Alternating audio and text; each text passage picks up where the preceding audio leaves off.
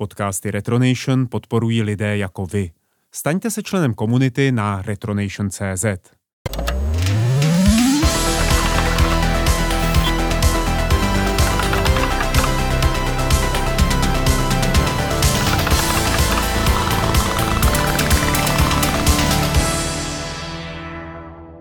Zdravím vás, milí posluchači, moje jméno je Martin Vaňo, vítám vás u dalšího Wolfcastu s Michalem Wolfem Rybkou, kterého tady taky vítám. Ahoj Wolfe.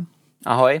Dneska se budeme bavit o další eh, podnikatelské osobnosti z prostředí eh, počítačů a tou osobností nebude nikdo jiný než eh, Jack Tramiel, říkám to správně, asi ne, veď Michale?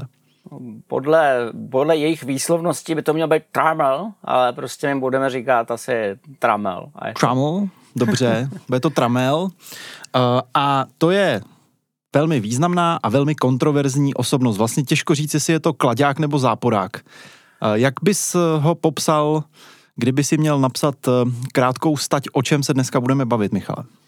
Eh, první věc, kterou musím říct, je to, že to, co tady dneska říkáme, je dost odlišný od těch ostatních.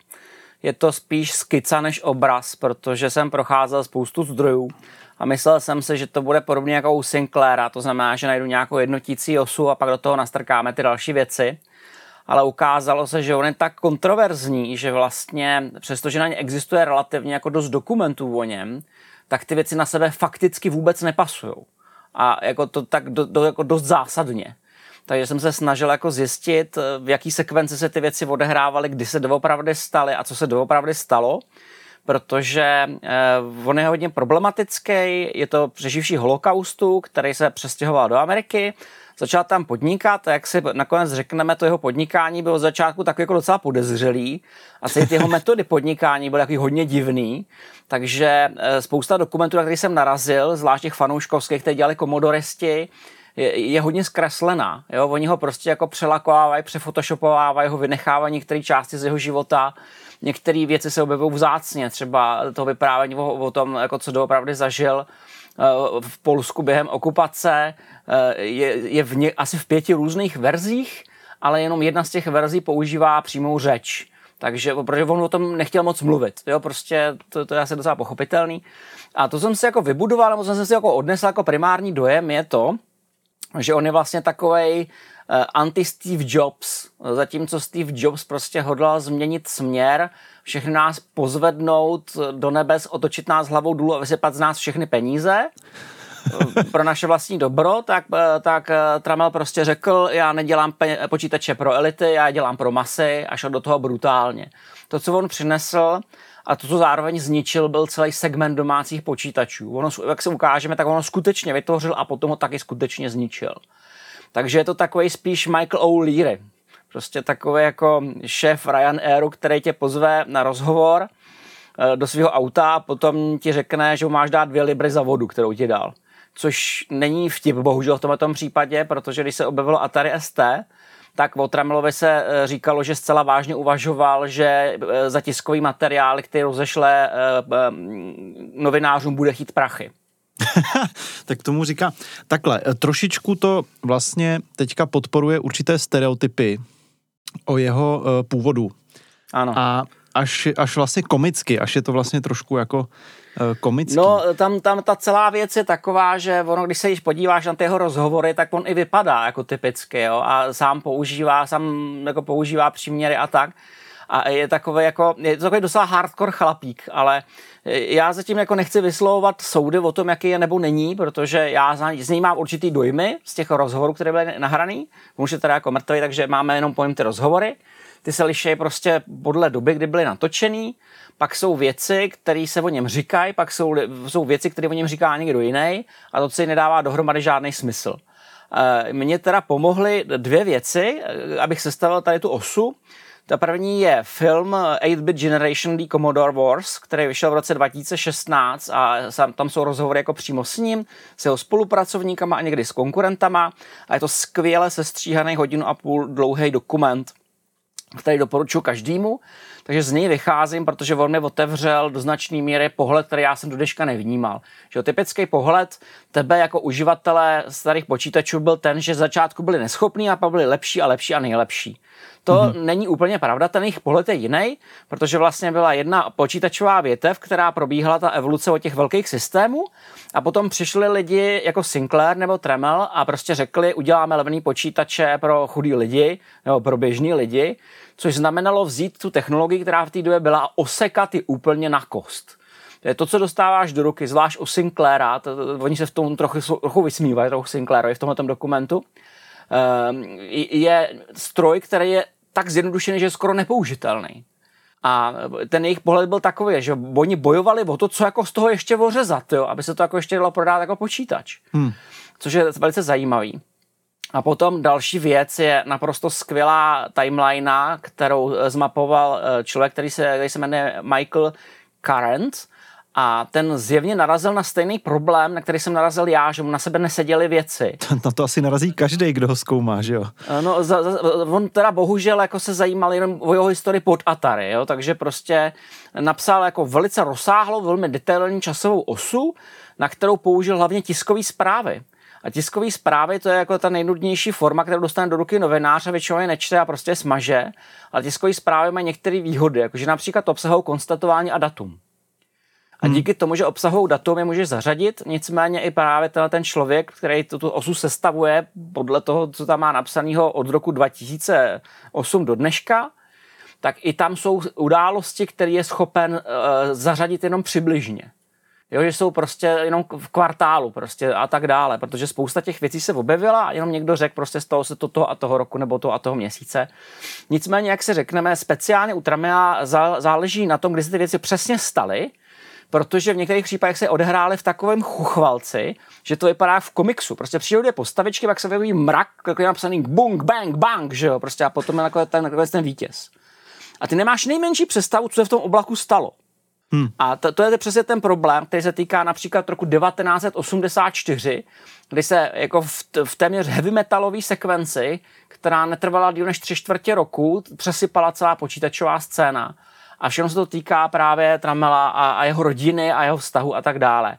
A druhý problém, který je kolem mě, je ten, že u něj se nedá rozdělit osobní a profesionální, že on to má všechno smíchaný dohromady, protože do svých firm strkal svoje syny, ty jeho zážitky, který měl eh, v historii, formovaly jeho rozhodnutí a jeho rozhodnutí nejsou čistě technologický. On tam v některých případech udělal jako biznisový tahy, který sloužil vyloženě k tomu, aby se někomu pomstil.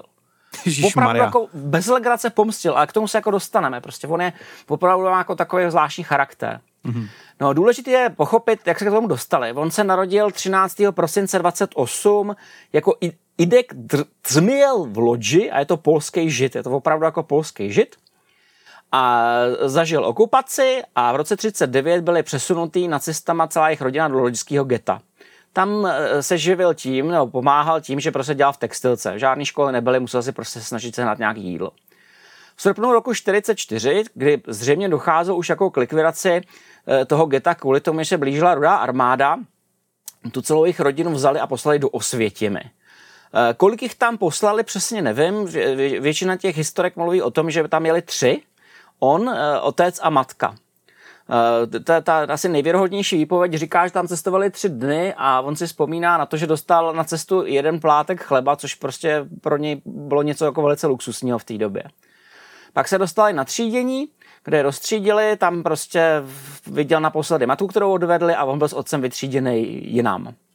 A teďka existuje strašně velké množství jako různých teorií, které jsem si jako tady vypsal, ty přece uvidíš v tom scénáři který jako úplně nebudu rozebírat, protože já jsem to pochopil špatně. Já jsem z začátku pochopil a jedna z těch teorií říká, že on v té situaci zjistil nebo si uvědomil, že když bude pracovat, dostane víc jídla a díky tomu přežije. Tam skutečně, jako ta, ta, ta jedna historka mluví o tom, že tam byl kauzální vztah, že se rozhodl sám ze své vlastní vůle, že přežije, že se nechá prostě zařadit do pracovního tábora.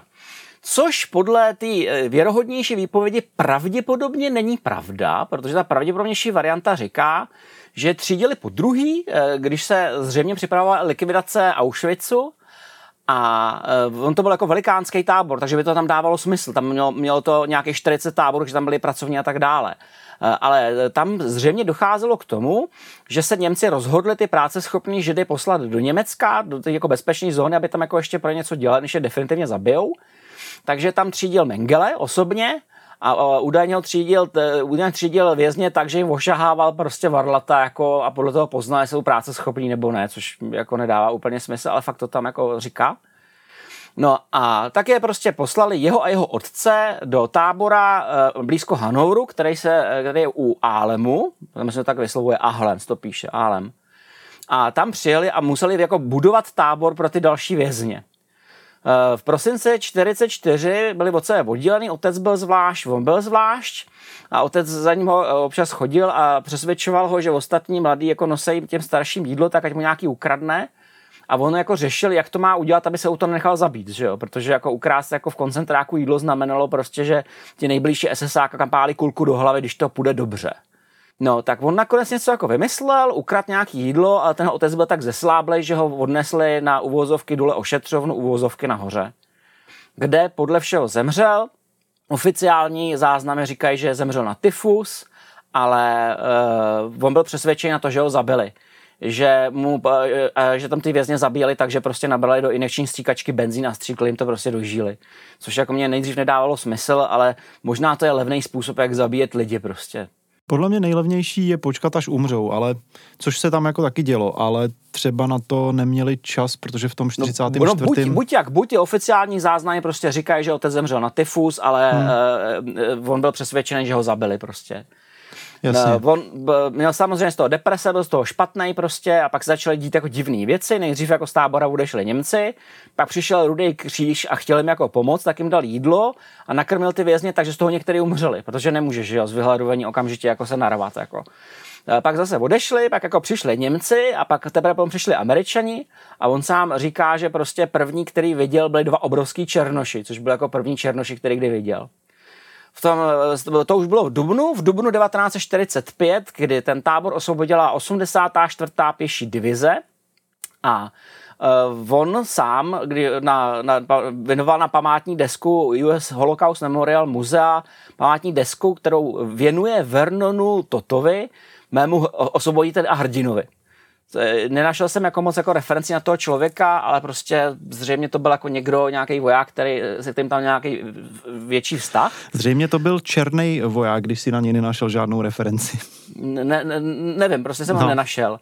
Ale možná to souvisí s tím, že ho dostal do kuchyně, protože on potom dělal v americké armádní kuchyni a jak líčí dělal cokoliv, hlavně, že to bylo jídlo. No a poté počas se teda dozvěděl, že matka ten koncentrák přežila a že je v loďi, tak za ně jako zajel, ale zase odcestoval, protože už v té době byl rozhodnutý, že prostě nezůstane v Evropě, že prostě kašle na Polsko, kašle na Německo, prostě kašle na Evropu, že chce do Ameriky. No a e, taky se rozhodl, že si vezme za manželku jinou přežijící koncentráku e, Helenu Goldgrubovou a tu si vzal ještě v Německu v roce 1947. Ale z nějakého důvodu, který jsem úplně nepochopil, který se souvisí s emigračníma zákonama, on jel do Ameriky jako první 10. listopadu 1947 emigroval do USA a tam žil s podporou židovské agentury HIAS. Učil se anglicky a prostě dělal nějaký pomocný práce a říká, že v té době byl přesvědčený, že zvládne úplně všechno, že zvládne dokonale všechno. Což si jako dokázal už vlastně jako na jaře roku 1948, kdy vstoupil do americké armády. A byl tam teda jako čtyři roky, během té doby se naučil opravovat psací stroje Vrátil se ze služby v roce 52, kdy se setkal jako se svou ženou a svým prvním synem, protože zřejmě ho nějakou dobu neviděl. Ta rodina je strašně důležitá, Uh, má tři děti, tři syny. Běžně se mluví o dvou, Samuelovi a Leonardovi. Samuel je ten nejstarší, Leonard je prostřední a toho třetího jsem jako dohledal docela pracně, ten se jmenuje Gary. A všechny ty tři, tři syny on tlačil do svých vlastních firm a to se nám jako bude několikrát vracet jako v tom vyprávění. A toho Samuela, z něj, protože byl nejstarší, tak eh, ho tlačil jako do vedení, chtěl z něj mít jako šéfa, eh, což se nakonec stalo, stal se uh, chief executive officerem Atari, a právě za něj a to Atari jako končilo. A ten, ten jeho syn jako na konci, na konci celé té věci dostal infarkt, takže je možný, že byl možná tvrdý i na něj, na toho svého vlastního syna, že na něj strkal, strkal, strkal, až to jako nezvlád. Ten druhý se jmenuje Leonard, je prostřední, uh, vystudoval astrofyziku, už jako dítě pomáhal s návrhama těch počítačů, jak by měly vypadat, jak by měly fungovat. A nakonec dopad tak, že dostal v Atari roli, která byla zodpovědná za vývoj softwaru, in-house softwaru prostě pro Atari. A v poslední době je to vlastně jediný z té rodiny, který jako s někým komunikuje, občas jezdí nějaký retrosetkání nebo měl te, te, te, talk a tak dále a tam jako mluví a vzpomíná na tohleto a je zajímavý, že on je fakt jako jediný, který ho tam jako vidíš. Ten poslední, ten nejkryptičtější, nejmladší, uh, se jmenuje Gary, Gary Tramiel a on uh, nejdřív dělal account exekutiva u Marilyn Lynch, on je finančník a potom, když eh, jeho otec převzal Atari, tak dostal funkci, eh, kde se, se věnoval jako správě a vymáhání eh, pohledávek a tak dále. Takže to je docela důležitý, protože ona fakt jako fungoval jako klan. A teďka se dostáváme k samotnému začátku. Ten samotný začátek je hrozně zajímavý. On se jako vrátil z té armády a chvíli se živil taxikařinou. Nicméně Potom začal opravovat psací stroje a teď je tam několik různých variant, které říkají, jak se to stalo. Jedna ta varianta říká, že si koupil rovnou jako repair shop prostě v Bronxu. Druhá varianta říká, že opravoval pro, uh, stroje pro univerzitu a on sám uh, právě v tom filmu říká, že nejdřív dělal pro někoho, kdo opravoval psací stroje, že on přišel na to, jak ty opravy zlevnit a když mu za to nezvýšili plat a nechali mu furt 50 dolarů týdně, tak je prostě poslal k šípku a odešel. A že když jako teda odcházel, tak, se jako, tak mu jako nabízeli všechno možné, že mu zvýše, že je chytrý a on říká, no pozdě, na to se přišli pozdě. A to je takový jeden z jeho zajímavých rysů, že on dokázal ocenit schopný lidi, ale jenom schopný lidi. A když mu ten člověk nepřišel schopný, tak ho prostě nemilosrdně vyrazil a když jako měl pocit, že dělá s partnerem, který je natvrdlej, tak se ho prostě nemilosrdně zbavil. A to, to byl jako docela jako zásadní rys. Hm. No buď jak buď, v nějakém bodě skutečně získal tu svoji vlastní opravářskou dílnu v Bronxu a zřejmě na to použil armádní půjčku, jako veterán si mohl půjčit 25 tisíc dolarů. Začal dělat to, že začal nakupovat poškozený stroje, opravovat je a prodávat je jako opravený. A pravděpodobně, a teď je to velká otázka, v nějakém momentě vznikla firma Commodore. Eh, mám přesný data, kdy vznikly ty další, ale ten nejstarší to, to nemám. Je to zřejmě rok 1955, pravděpodobně už se to jmenovalo Commodore. A teďka přichází eh, ta, ta hrozně zajímavá věc, která se týká věrohodnosti a nevěrohodnosti dokumentů. Eh, oficiální teorie říká, že chtěl mít jméno firmy, který bude pomenovaný po armádě. Buď to General nebo Admiral, ale Generalu bylo moc, General Motors a tak dále, že jo, prostě Eh, ten Admiral, těch, byly taky zarezervovaný a on přišel na jméno Commodore. Protože zbylo. New York Times publikoval, když mu publikoval zprávu jeho úmrtí, tak řekl, že to je proto, že se mu líbilo auto Opel Commodore. V tom rozhovoru pro ten film to říká taky. Dokonce tam barvitě líčí, že seděl v taxiku a viděl prostě vedle auto, který se, Opel Commodore, který se mu líbilo tak se zeptal si o právníka, jestli je Commodore volnej a on řekl, že jo, tak se to pomenovalo jako Commodore. Má to jeden drobný problém, eh, protože Opel Commodore to být nemohl, protože ten se začal vyrábět až v roce 1967. A teďka si vezmi, on to sice sám říká, Jack Tramiel to sám fakt říká, ale vezmi si, že si New York fucking Times, vezmeš to jeho tvrzení a ani si neověříš, jestli to je vůbec možný. Hmm. Není to možný. Prostě to auto začalo vyrábět 12 let potom. Nemohlo to být ono. Eh, je možný, že to bylo nějaký jiný auto, nebo je možný, že má paměťový klam, že jo? protože ne každý z nás je geniální jako pan prezident, aby se zpamatoval, když se v 50. let co čet na který stránce novin. Takže občas jako vyprávíš nějakou historku tak dlouho, až si jako zafixuješ. To je jako známá věc, prostě se to jako lidem děje ale jako je vysoce nepravděpodobný, že to bylo po Oplu Commodore, pokud čirou náhodou neexistuje nějaký jiný Opel Commodore, anebo nějaký jiný auto, který se jmenuje Commodore. Ale to já jsem prostě nebyl schopen dohledat. Buď jak, buď tohle to pravda být nemůže. To další, co se stalo, to je taky strašně zajímavý, protože on se v roce 55 nebo 56 rozhodl udělat deal s československou zbrojovkou Brno. Bez legrace. A rozhodl se, že bude montovat jejich psací stroje konzul v Americe. Drobný problém byl v tom, že my jsme byli členy Varšavské smlouvy a když jsme byli embargovaní, takže my jsme ani do Ameriky vozit nemohli. No a e, teď se stalo to, že se přesunul do Toronto, zřejmě proto, aby mohl importovat, protože do Kanady to šlo, do Ameriky ne. Některý zdroje říkají, že tam přestěhoval, protože tam měl příbuzný a že chtěl začít podnikat tam, což mi připadá jako takový, jako víš co, takový, to, co řekneš finančáko, když se tě ptá. No. A 10. října 1958 tam založil firmu Commodore Portable Typewriter Limited. Uh, to, co je hrozně zajímavé, opět se vracíme k těm věrohodným zdrojům, že ten nejvěrohodnější dokument, který popisuje jeho historky za holokaustu, v tomto okamžiku, když se dostane do tohoto bodu, tvrdí, že on do té uh, Ameriky vozil stroje z Itálie. Což je úplná blbost, protože ty si můžeš dohledat fotky těch, těch strojů Commodorů a vidíš, že to je jasný konzul. Mm-hmm. Takže prostě vidíš, že prakticky žádný dokument, který po něm něco vypovídá, není úplně pravdivý. A jako se sadíte tak, abyste dostal jako tu nejpravděpodobnější verzi, není úplně bžunda, ti řeknu. To věřím, no, ale tak tomu se říká historiografie a věnuje se tomu celá řada lidí o daleko, hm, jak bych to řekl, dávnější historie, o který je ještě daleko míň různých ano. věcí, takže si ano. k tomu aspoň trošku přičichnul. A... Tady, ale je to, je to jako strašně jako zamotaný, buď jak buď prostě on podle všeho dělal to, že prostě vozil jako ty díly jako do Kanady, tam to jako smontoval, dal na to toho komodora, že jo, a pak to prodal všude možně. A s tím, jak rostl, tak se objevil jako další zajímavý rys toho podnikání, že on byl hrozně agresivní v tom růstu. On se jako vždycky jako nebral se s něčím jako servítky. Takže 7. února 1962 mění jméno firmy na Commodore Business Machines dělá z ní všeobecně obchodovatelnou společnost a začíná prodávat ty akcie za 2,50 dolarů. Dokument navaloval dolar, ale neřekl, jestli to byly kanadský dolary anebo americký dolary, takže to bohužel jako nevím. Předpokládám, že asi kanadský, prostě, když to bylo v Kanadě. Pak udělal, uh, pak udělal díly, například s Rheinmetall Borzing a začal jako se stávat přenosný psací stroj z jejich dílů a uh, začal mít docela problémy i s Japoncema, protože ty začaly vyrábět masivně psací stroje a ty československý už jsem přestávali vyplácet. No a on, aby rozšířil si v distribuční možnosti, tak se v roce 1965 rozhodl, že koupí kanadský obchody s kancelářským zbožím Wilson Stationers za 3 miliony. Opět nevím, kterých dolarů, ale předpokládám, že to byly ty kanadský. A teď je to zajímavý.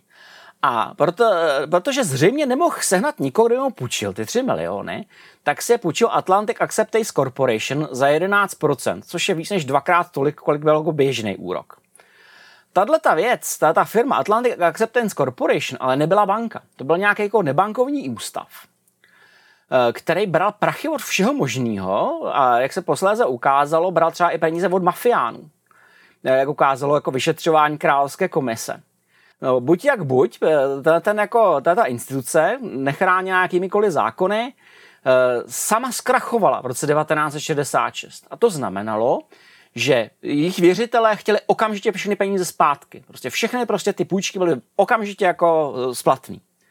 No a teď jako najednou se Trammell dostal do situace, že neměl vůbec žádný prachy. Prostě byl úplně jako v pytli prostě. On potřeboval sehnat za jakoukoliv cenu nějaký překlenovací úvěr, aby to jako přežil a e, musel přijmout jako velmi nevýhodné podmínky, e, že 11% za 6 měsíců, takže dvojnásobný úrok oproti tomu, co platil předchozí a musel se zaručit tou částí firmy, která dělala německý psací stroje. Jinými slovy, prostě byl takzvaně na háku. A teďka do příběhu vstupuje další postava, což je kanadský obchodník Erwin Gold, který mu pomohl. Nejdřív mu pomohl tak, že mu pomohl prodat Eh, ten Wilson Stationers, ty obchody, nějaký společnosti do Idaha, aby se vrátili zpátky ten, ten základ. A ještě musel platit ty úroky, že jo. No, takže on e, zaplatil za ně ty úroky a firma Commodore v tom okamžiku dlužila 300 tisíc dolarů Goldovi. A teď se ty dva začaly jako bavit, co jako budou dělat a Gold mu navrhnul, že investuje půl milionu do Commodore za 18% společnosti a za místo e, mluvčího správní rady. Jinými slovy jsem mu jako nasáčkoval do firmy za tu cenu, že ji zachrání. V tu chvíli uh, Tremel souhlasil, protože mu to přišlo jako dobrý nápad, že jo, prostě přijde tebou hodný pán a dá ti prostě prachy. Nicméně tohoto rozhodnutí samo o sobě potom vezlo, vedlo k obrovským problémům později a nakonec i ke zničení celé té firmy. Takže jako pozor na hodné lidi, kteří ti jako přináší peníze, aby tě zachránili. Uh, Gold uh, byl strašně zajímavý, protože on se počítačům sám sice moc nerozuměl, Eh, nestaral se o ně, ale měl jako obchodní nápady a furt jako do ně, do ně došprtal prostě do Tramela. A on to zase jako neměl rád, že do někdo šprtal, no ale buď jak buď. Uh, Gold řekl, hele prostě psací stroje začíná být problém, Japonci toho čím dál tím víc, měli bychom to rozšířit v nějaký portfolio třeba o sčítačky. Takže začali prodávat sčítačky, což je taková jako mechanická kalkulačka, jenom s relátkama pružinama, která prostě jenom tiskne prostě na, na pásky prostě součty. Taková velmi jednoduchá mechanická kalkulačka. Prodávali sčítačky Commodore 201 v roce 68, Commodore 202 v roce 69 a tu třeba mám ve sbírce a to je fakt jako dílo. Jo? To je prostě kalkulačka, která přežije jaderný výbuch. Prostě. To se ani nevšimne prostě. A to jako chvíli vydělávalo, ale pak to Japonci zase zabrali taky. Prostě sebrali ten segment. A v té době nějak jako vznikla mentalita, kterou se Trammell řídil, a ta jeho mentalita byla, že on vlastně nebuduje firmu na věky, že on prostě jako jenom hledá ten segment, kde je zrovna volno a něj se vrhne a až ten segment chcípne, tak se vrhne na něco jiného. Mm-hmm. Takže jako on se jako moc nepřemýšlel o důsledcích některého svého jednání a rozhodl se, že prostě maximalizuje zisk v tom daném okamžiku za jakoukoliv cenu prostě a půjde dál, že doslova půjde přes mrtvoly. Takže ta jeho obchodní politika začala být jako hodně agresivní vůči všem. No, pak ho Gold poslal do Japonska, protože on tam měl nějakou svoji přítelky, nějakou Japonku. O Goldu jsem to až tolik nezjistil, takže a od jeho ženský už jako vůbec nic. Ale ta, tam se Tramel seznámil se dvěma věcma. Za prvé se snažil pochopit jejich obchodní strategii a zalíbila se mu jejich vojenská filozofie a jejich obchodní filozofie v tom smyslu, jako, že musí být furt lepší a lepší a lepší a musí furt na, na sobě makat. A musí být nemilosrdný, protože ten, kdo vyhraje, ten za něco stojí. A druhá věc, kterou tam objevil, byly digitální kalkulačky. A on si jako s předstihem uvědomil, že digitální kalkulačky jsou budoucnost, že prostě ta mechanika je sice jako odolná vůči jadernímu výbuchu a EMP, ale prostě to lidi jako nechtějí, že jo? Že chtějí kalkulačku, která si vejde třeba do kapsy nebo jak něco. No. A tak s tou myšlenkou se vrátil zpátky a začali dělat kalkulačky, nejdřív, myslím, přeznačovali e, e, e, Rikohy, ale potom jako začali vyvíjet vlastní kalkulačky, těch bylo obrovské množství, těch mám několik, včetně programovatelných a mám asi nejzajímavější, kterou máme navigační kalkulačka N60, což je kalkulačka určená pro, pro letadla a plachetnice. To je eh, kalkulačka, kam jako vložíš, jako kde seš, kam fouká vítr, kam chceš doplout a ono ti to řekne, jako, co máš udělat. Aha. Jako jako fakt je to hodně cool, to je hodně cool věc prostě. To věřím, no. Tak je to docela užitečný, když jsi v letadle nebo na lodi. A věř tomu, anebo ne, koupil jsem to v bazaru v centru Prahy. Do okay. dneška, ne, do dneška jak se to tam dostalo. jako, v, kdybych to koupil v Monaku, nebo Nice, nebo někde tak, tak jako to chápeš, že jo, no, co jasně. tam dělá navigační kalkulačka, co dělá sakra. Tam by jako... možná ale byla dražší zase, viď? Takhle v no, Praze no, se to nějak dostalo to, tam nějakou prostě haluzí. to, jako leželo to v bazaru, nikdo to nechtěl, no. já jsem se na to podíval, s úžasem jsem jako zjistil, že vidím jako něco opravdu jako neviděného prostě. Takže si ani nehnul brvou, aby tě nenatáhli a řekl si, no tak já řekl jsem, to za tak, dvě kila tak, tak, tak, já i ty tři stovky vezmu. No. a bylo. Tak no. se dělá business. No, buď jak buď, uh, jde o to odhadnout uh, cenu věcí. A uh, v té době Commodore kupoval čipsy, čipy od Texas Instruments a v nějakém momentě si Texas Instrument uvědomil, že vlastně Commodore vydělá docela dost prachu. A tak si řekli, hm, a v podstatě odřízli od dílu. A jsou zase dvě verze toho, jak se to stalo. Ta jedna verze říká, že oni, za, oni uh, zdražili čipy Commodore tak, že te, kal, celá kalkulačka Texas Instruments stála to samý, co ten čip, který si od nich kupoval Commodore. Druhá varianta, kterou jsem slyšel, říkala, že je nejdřív nechali nakoupit obrovské množství čipů za draho a pak podsekli tu cenu. Buď jak buď, Commodore se dostal do situace, že byl nekonkurenceschopný. A bylo to jako devastující a opět se dostali do situace, kde byl jako fakt na hraně. A teď se ty dva bavili, uh, Tramel s Goldem a, a uh, Gold někde sehnal 3 miliony dolarů a ty injektoval do Commodoru a dohodli se, že aby se jim tohle už nikdy nestalo, tak si prostě koupí nějakou technologickou firmu a našli technologickou firmu, která se jmenovala Most Technology, kde byli lidi, kteří jako měli strašně cool moc projektů, říká se, že měli rozdělaných víc než 200 projektů v té litografii a nebyli nic schopní prodávat, tak tam Tramel nakráčel, drtivou většinu těch projektů zrušil a říkal, že prostě tady se budou dělat kalkulačky, prostě, to koupili. Udělal prostě vertikální integraci, která byla pro ten Commodore charakteristická. A potkal tam člověka, který se jmenuje Chuck Peddle, což byl šéf architekt Most Technology. A ten mu říká, hele, kalkulačky jsou sice super, ale tak v tom není budoucnost. Tak budoucnost je v počítačích, protože vlastně my, my dokážeme za chvíli vrazit celý srdce toho počítače na jeden čip a pak budou chlíchý počítače. S počítačem se to dá, dá dělat mnohem víc. A tak on se jako zamyslel, jako v té době byli schopni jako na tom hodně vydělávat. On prostě eh, říká eh, v tom rozhovoru, že výroba kalkulačky ho stála 50 dolarů a prodávají se za 400, takže to je docela jako slušný. A, a, a potom podotkl, to jim přišlo jako zloděj, tak jsem to zlevnil na 200. No tomu Protože... přišlo jako tomu, tomu uh, tra- Tremielovi, jo? No. OK. Že to prostě takhle jako podsek, tu cenu. A potom dokonce, dokonce říkal, že jeho dědeček e, mu říkal zásadu v, dě, v dětství, nikdy neprodávají se stoprocentní přirážkou. Což mi teda jako připadá, že je furt jako víc, že když něco stojí 50 a prodáš to za 200, tak je to teda víc než 100% no. přirážka, ale, ale, ale buď jak buď, e, prostě se rozhodli, že to dopustěj a v tu chvíli jako změnili znova skupenství ty firmy, udělali z ní veřejně obchodovatelnou společnost Commodore International Limited, přesunuli ji na Bahamy. To se stalo 17. srpna 1976. No a jak se tak bavili s tím Čekem ped, eh, Pedlem, tak eh, mu Tramel řekl, hele, tak dokaž, co umíš. Eh, Tramelovi je známých několik věcí, který, o kterých mluvil dokonce on sám. A jedna z těch věcí byla, že když dostal nějakého manažera, nebo když někam přišel a někdo mu jako říkal něco dobrýho, tak mu řekl, hele, dobrý, máš na to půl roku. Udělej to. A odešel. A za půl roku přišel a fakt, fakt to chtěl dostat do ruky. Mm-hmm.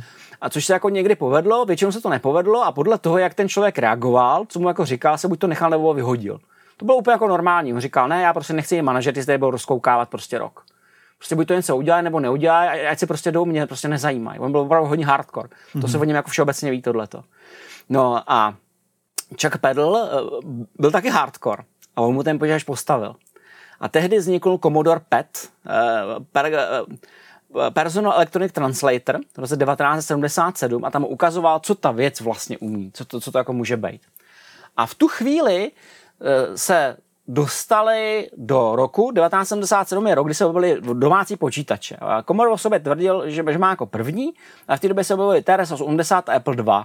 Apple 1 se byl o rok dřív, ale dobře, řekněme, že to není profesionální počítač. Nicméně tohoto jako potřebovali, no tak jako postavili počítač, ale nemůžeš to nechat jako holý, že jo? protože to by lidi nezvládli, tak do toho musí dát nějaký jazyk. Jaký? Basic. Kdo dělá nejlepší Basic?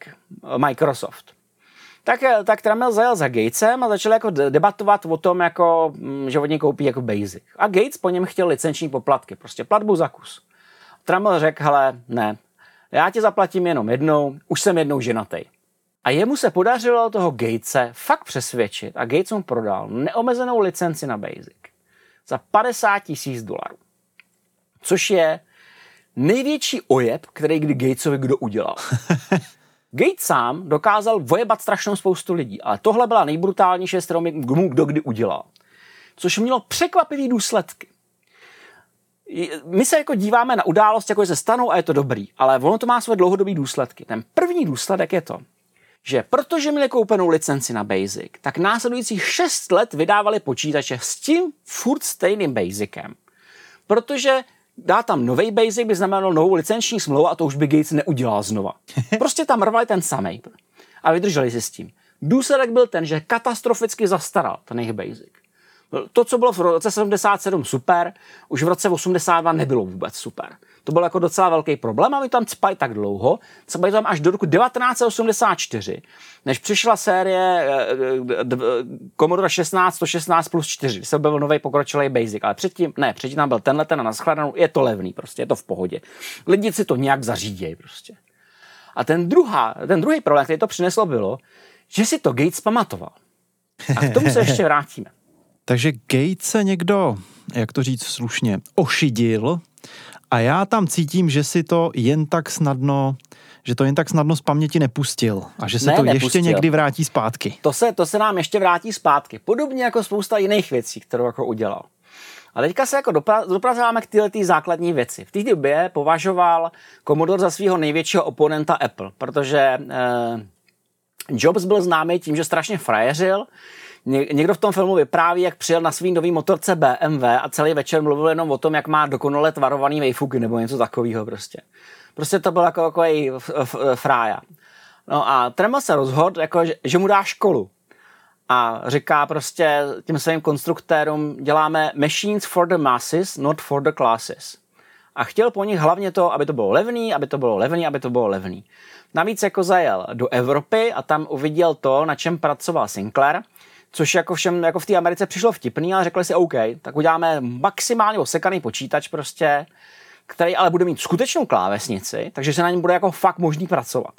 Což jako úplně jako nedrželi, protože třeba Commodore Max má membránovou klávesnici, která stojí za hovno a ona i ta 116 je docela strašná, ale budíš prostě. To, co důležité bylo to, že eh, Tremel řekl, chci levný domácí počítač. Nikdo s tím nesouhlasil, nikdo to nechtěl dělat. Oni v té době prodávali Commodore PETy, prodávali je do biznisu, který jako měli sice problém, že to mělo jenom magič, ale furt to mělo velkou klávesnici, obrazovku a tak dále a začali se poněkud etablovat a celá řada Commodore PET začala etablovat jako levný pracovní počítač. A v té době se pohádal s Chuckem Pedlem, který říká, to je úplná kravina, co chceš prostě. Žádný jako levný počítače ne. Musíme vylepšovat ty biznisové počítače a budeme si držet ten business segment prostě. My, potřebujeme jako zvýšit rozlišení, víc znaků, že jo, le, lepš, le, le, lepší věci a tak dále. V té době ale Commodore neměl floppy diskovou mechaniku a trvalo jim nějakou dobu, než je vyvinuli. A s tím tím jako obešel Apple, který měl. A pak se stala ještě jedna věc. V té době vznikl VisiCalc, první spreadsheet. To byla aplikace, kterou chtěl každý úředník, každý účetní, každý prostě chtěl nadat ty číslička a formulky a on to počítal. A tohle byla killer aplikace pro Apple. Apple ji měl, Commodore ne. Takže prostě se toto začalo prodávat a do toho Commodore se to dostalo, se dostal spreadsheet asi až za rok a půl, což byl jako docela velký rozdíl jo, v tomto biznisovém světě. No, nicméně uh, Tremovi to nepřišlo zajímavý on si naopak řekl, jako těch lidí, co sedí jako v úřadech a ve školách je málo, toho, koho je hodně, jsou lidi, co jsou doma. Uděláme jim něco, jako je eh, to ZX 80, ale naše americká. Takže Chuck Pedal prostě dostal za úkol vyrobit audiočipy, videočipy a nějak se mu to jako natahovalo a Tremel s ním zjevně nebyl spokojený a furt do něj kopal. A i jako v tom dokumentu je vidět, že se jako nemuseli, jo? že oni se fakt jako rozešli a se nemuseli, takže tam zřejmě došlo k nějaký velký kolizi mezi nima. Protože ten prostě řekl, já tady nebudu čekat, vezmeme to, co máme a vydáme to. Takhle vznikl VIC 20, což je extrémně ohulený počítač, který má šílený, šílený rozlišení 22 znaků na řádek, ale je barevný. Což je velký plus, je barevný na rozdíl od Apple. A s tím, jak oni se chlubili. Máme barvu, máme barvu, máme barvu. A tohle to bylo jako velmi úspěšný, a dál tlačil eh, vývoj směrem k Commodore 64 a optimalizoval, neustále optimalizoval. A protože se to, toho výku 20 začalo prodávat hodně, tak začal optimalizovat tak, že prostě šetřil každý cent. To se prostě o něm vědělo, že si musel, musel se obhajovat všechny náklady. Když se mu něco nelíbilo, tak byl schopný vyrazit celý oddělení na jednu. Tam jeden člověk říká, že se vrátil z oběda a kouká, že prostě co oni to vodili, jenom sekretářka, něco se pišle, tak se ptá, kde jsou všichni. A on říká, dostali padáka. A on říká, a já taky? Ty ne, ty jsi byl na obědě, to, ty máš štěstí. Ten byl na obědě, že jo, ten je jako přežil. A to, to jako není poprvé, to jsem, to jsem slyšel i tady, jako, že jedna firma takhle jako vyrazila lidi a přežil tento ten, který byl zrovna na obědě. No a dělal takové věci, jako že například chtěl schvalovat osobně každý výdej na tisíc dolarů. Odmítal rozpočtovat, že by nikomu dal prachy, ať si to jako sám rozpočítává a dělal doslova příšerné věci dodavatelům. Ale jsou věci, které jsem jako dohledával a je hrozně zajímavý, že právě ty dokumenty, které mluví o historii, o, o retru a o, o těch uživatelích, ho jako docela chválí a to kompletně přecházejí. Uh, naopak prostě narážíš jako náznaky, že musel extrašně štvát si dodavatele, protože dělal třeba to, že nechával faktury hodně dlouhou dobu po splatnosti, že nechal třeba 60 týdnů po splatnosti. Šiši Maria. Eh, a potom se, dokonce se stalo, že prostě v jednom momentě už mu nějaký dodavatel prostě nechtěl dát nic na fakturu, tak za ním přišel a žádal, ať mu podepíše šek bankovní. Takže Tremel jako nadával, podepsal mu bankovní šek a, a, a ten chlápek si ho vzal a odešel. Načež Tremel vzal telefon a zavolal do banky, že ten šek nemají proplatit. to ti tomu jako neuvěříš, jako prostě. Ale ty lidi to jako vyprávějí a, a, a, a traduje se třeba i to, že si u nějakého výrobce objednal komponenty, No a když jako byly vyrobený, tak tu objednávku zrušil. Na Češ si najmul někoho, kdo to skoupil se slevou, protože to nikdo jiný nechtěl, ty díly. OK. Tohle to, to jsou prostě věci, to asi děláš jako dvakrát a pak už jsi provařený. Pak jsi provařený a světe, světe zboř se, ono se to taky vrátilo. Hmm. Ale prostě on žil jako v mentalitě, že prostě ty počítače přijdou a odejdou a bude dělat, co já vím, lítací kola, těžko říct prostě. Mm-hmm. A pak dostal jako další nápad, protože to, to tím to neskončilo, jako to, to podnikání. Rozhodl se, že dostane věk 20 a Commodore 64 do velkých řetězců. Což znamenalo, že ojebal všechny specializované obchody s počítači. On je dal nejdřív tam, že jo? takže oni se jako nakoupili, lidi chodili počítače, počítače kupovat tam. Pak je začal dodávat Kmartu a Toys R Us a ty je začali prodávat se slevama. Takže prostě vši lidi si šli koupovat komodory do těch discountových řetězců a nikdo je nekupoval z těch specializovaných obchodů. Takže jim tam prostě ležely ty nakoupené zásoby za draho, ty nebyli schopni prodat. Nebo by je museli prodávat se ztrátou, což je obrovský problém. Tohle tě prostě jako nenapadne, jako, ale tohle to fakt jako dělal i těm prodejcům, takže on zjevně štval úplně všech na všech stranách. A narazil jsem na televizní rozhovor z roku 83, kde to komentuje tak jako pobaveně a říká prostě, biznis je bálka, vy prostě musíte vyhrát. A pak tam říká věci jako, nemám žádný diplom, mládí jsem strávil v koncentráku a tam jsem se naučil přežít. Tohle není olympiáda, kterou vyhrajete a jste hotový. Ne, tady musíte se snažit každý den. A potom teda ještě říká, biznis je jako sex, chci se ho dotýkat, chci tam být u toho, chci být u toho, kde je akce. Což je, myslím, no, hláška, se kterou by ho dneska z televize asi vyrazili. a působí no. tam jako velmi, velmi zběsile. Jako on, když se díváš právě teda rozhovory z těch 80. let, tak on je takový jako plešatý, vlastně má jenom vzadu, on vypadá trošku jako e, nějaký bolševický ředitel nebo prostě jako šéf krajské, e, krajského výboru komunistické strany, něco takového. Mm-hmm. A dokonce, dokonce někdo ho popsal jako, že zve, těm lidem, kteří ho neznají, připomíná Jabba the Hutta, zatímto ty, se kterými pracuje pro ně Darth Vader. Což je jako docela jako hustý. Mimochodem, Jedna z věcí, která uh, se, se děla v té době, bylo, že se všichni připravovali na příchod IBM PC Junior a všichni si mysleli, že stejně jako PC se stal standardem v profesionálním světě, tak PC Junior rozdrtí domácí trh. Všichni to rozebírali prostě a ta hrozba nikdy nepřišla. Commodore zvládnu. Commodore prostě převálcoval. Další rok se dostal doslova a do písmene na vrchol samotného světa. V roku 84, na jeho samotném začátku, asi přelom 83-84, byl bod, kdy Commodore držel 60% globálního trhu s počítači. A to primárně díky Commodore 64. V roce 83 si drze vydali do světa reklamu Commodore 8D Apple. Hmm, já promiň, já jenom doplním, že pak v roce 84 vydal Apple reklamu, aby Apple nebylo jako teda aby, 80, aby 1984 nebylo jako 1984 a bylo tam evidentní narážka na jako um, tu knížku, kde prostě spousta vypatlaných lidí sedí a kouká na nějakýho vůdce, který jim něco vykládá, přiběhne tam ženská a hodí prostě perlík ano. do toho toho a to, to takže to, to nebylo proti... No, no, no. Takže to byla i jakoby symbolická válka v reklamách teda, že jo? Ona to nebyla úplně válka reklamách. Je strašně zajímavý je to, že pro Jobse byl hlavním soupeřem IBM. On Commodore víceméně ignoroval. Prostě pro něj to byly hračky. On na to prostě kašlal. To je prostě takový jako, asi jako válka Brna s Prahou prostě. Brňáci mobilizují a Pražákům je to jedno. Takže já si naopak myslím, že, jako, že to, to okopávání kotníkům bylo to, že prostě eh, se Commodore jako rozhodl jako nakopnout svého soupeře, který ho ignoroval do té doby zatím. Hmm. A chlubili se prostě dalšíma, eh, dalšíma první, pr, prvníma věcma. Prodali první počítač, který se prodal víc za miliardu dolarů. E, měli na, na sobě první deskový počítač, jednodeskový počítač KIM 1, Eh, první osobní počítač o sobě eh, tvrdili, což je debatovatelný, protože PET byl v lednu 77, Apple 2 v červnu 77, ale Apple 1 byl v roce 76, takže to tak jako debatovatelný prostě. Uh, udělali první počítač s koprocesory, což byl SuperPad, měli první počítač, který se prodal přes milion kusů, což byl VIC 20, udělali první barevný přenosný počítač, byl SX64 a jako první začali osazovat standardní zvukový počí- čip do počítače, což byl SID 6581 tu chvíli měli obrovské množství prvenství a ty rozhovory s nimi vypadají hodně nabušeně. Nicméně pak se jako začaly stahovat mraky. Uh, ty mraky se týkaly ty majetkové struktury a ovládání firmy, protože, jak jsem říkal na začátku, bylo, nebylo, Commodore potřeboval půjčit a tak se mu vetřel eh, do správní rady Irvin Gold. A Irvin Gold eh, se neustále jako hádal s tím Tramielem, byli to velmi odlišní lidi a pustili se spolu do boje, na který se jako podíváme že o něco dál ještě, protože je docela důležitý. A přešťuchovali se a on se ho nemohl zbavit.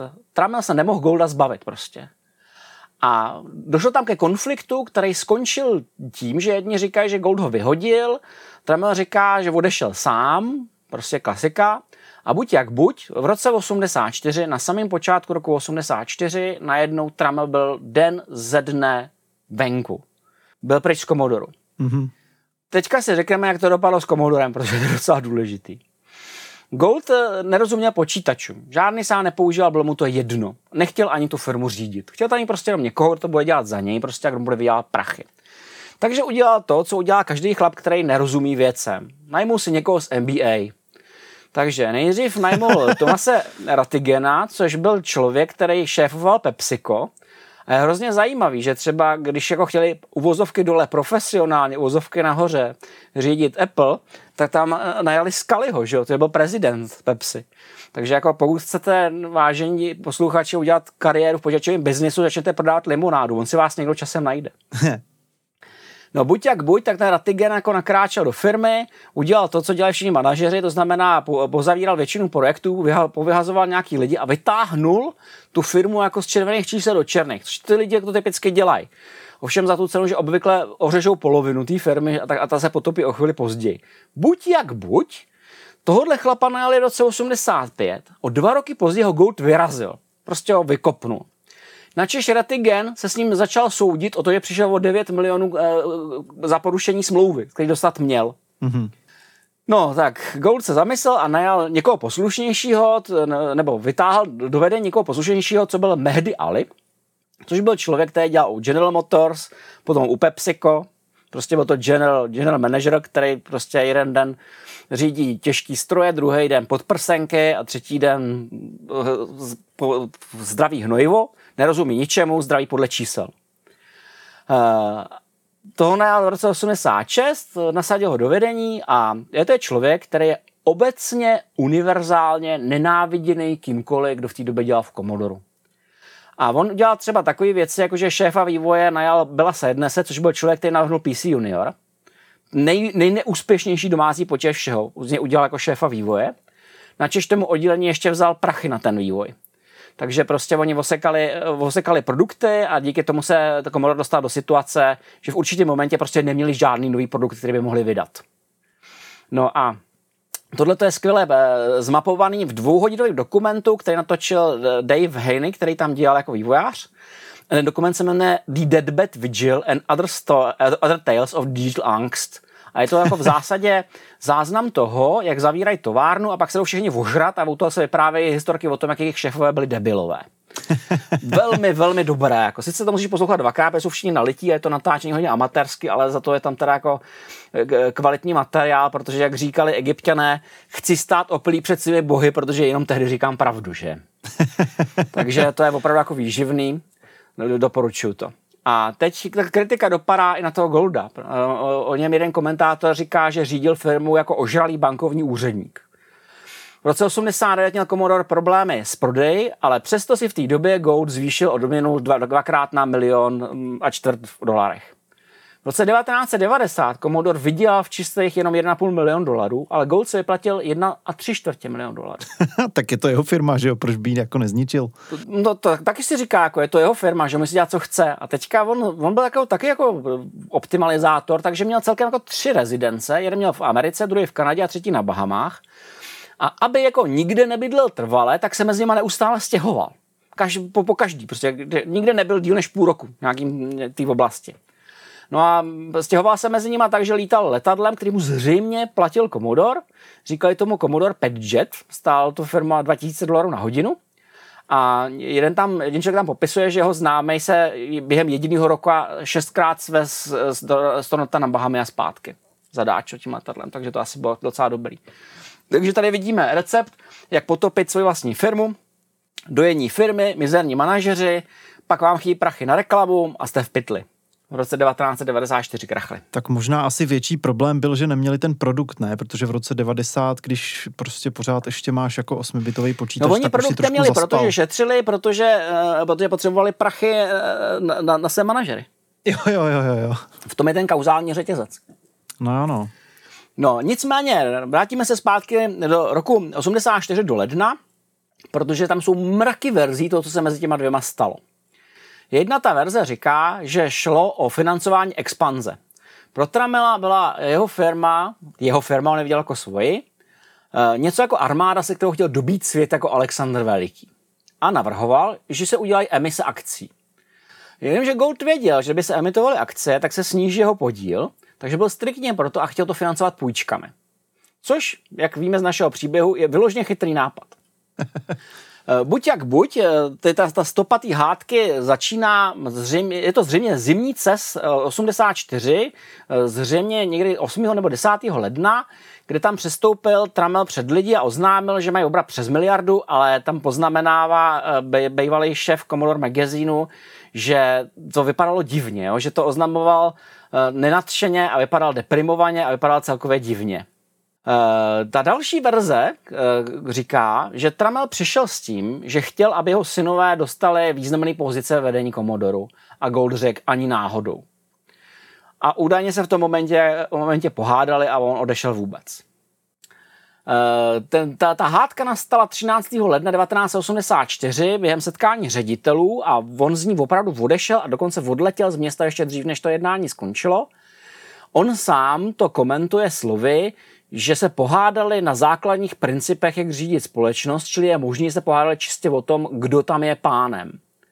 A pak je ještě nějaká další, d- další, další vysvětlivka, že eh, Gold měl plný zuby toho, že prostě ov, on chtěl rozhodovat o všem sám a že to prostě jako nešlo, protože ta firma už byla moc veliká a jeden člověk je prostě nemohl řídit, že to nebylo možné.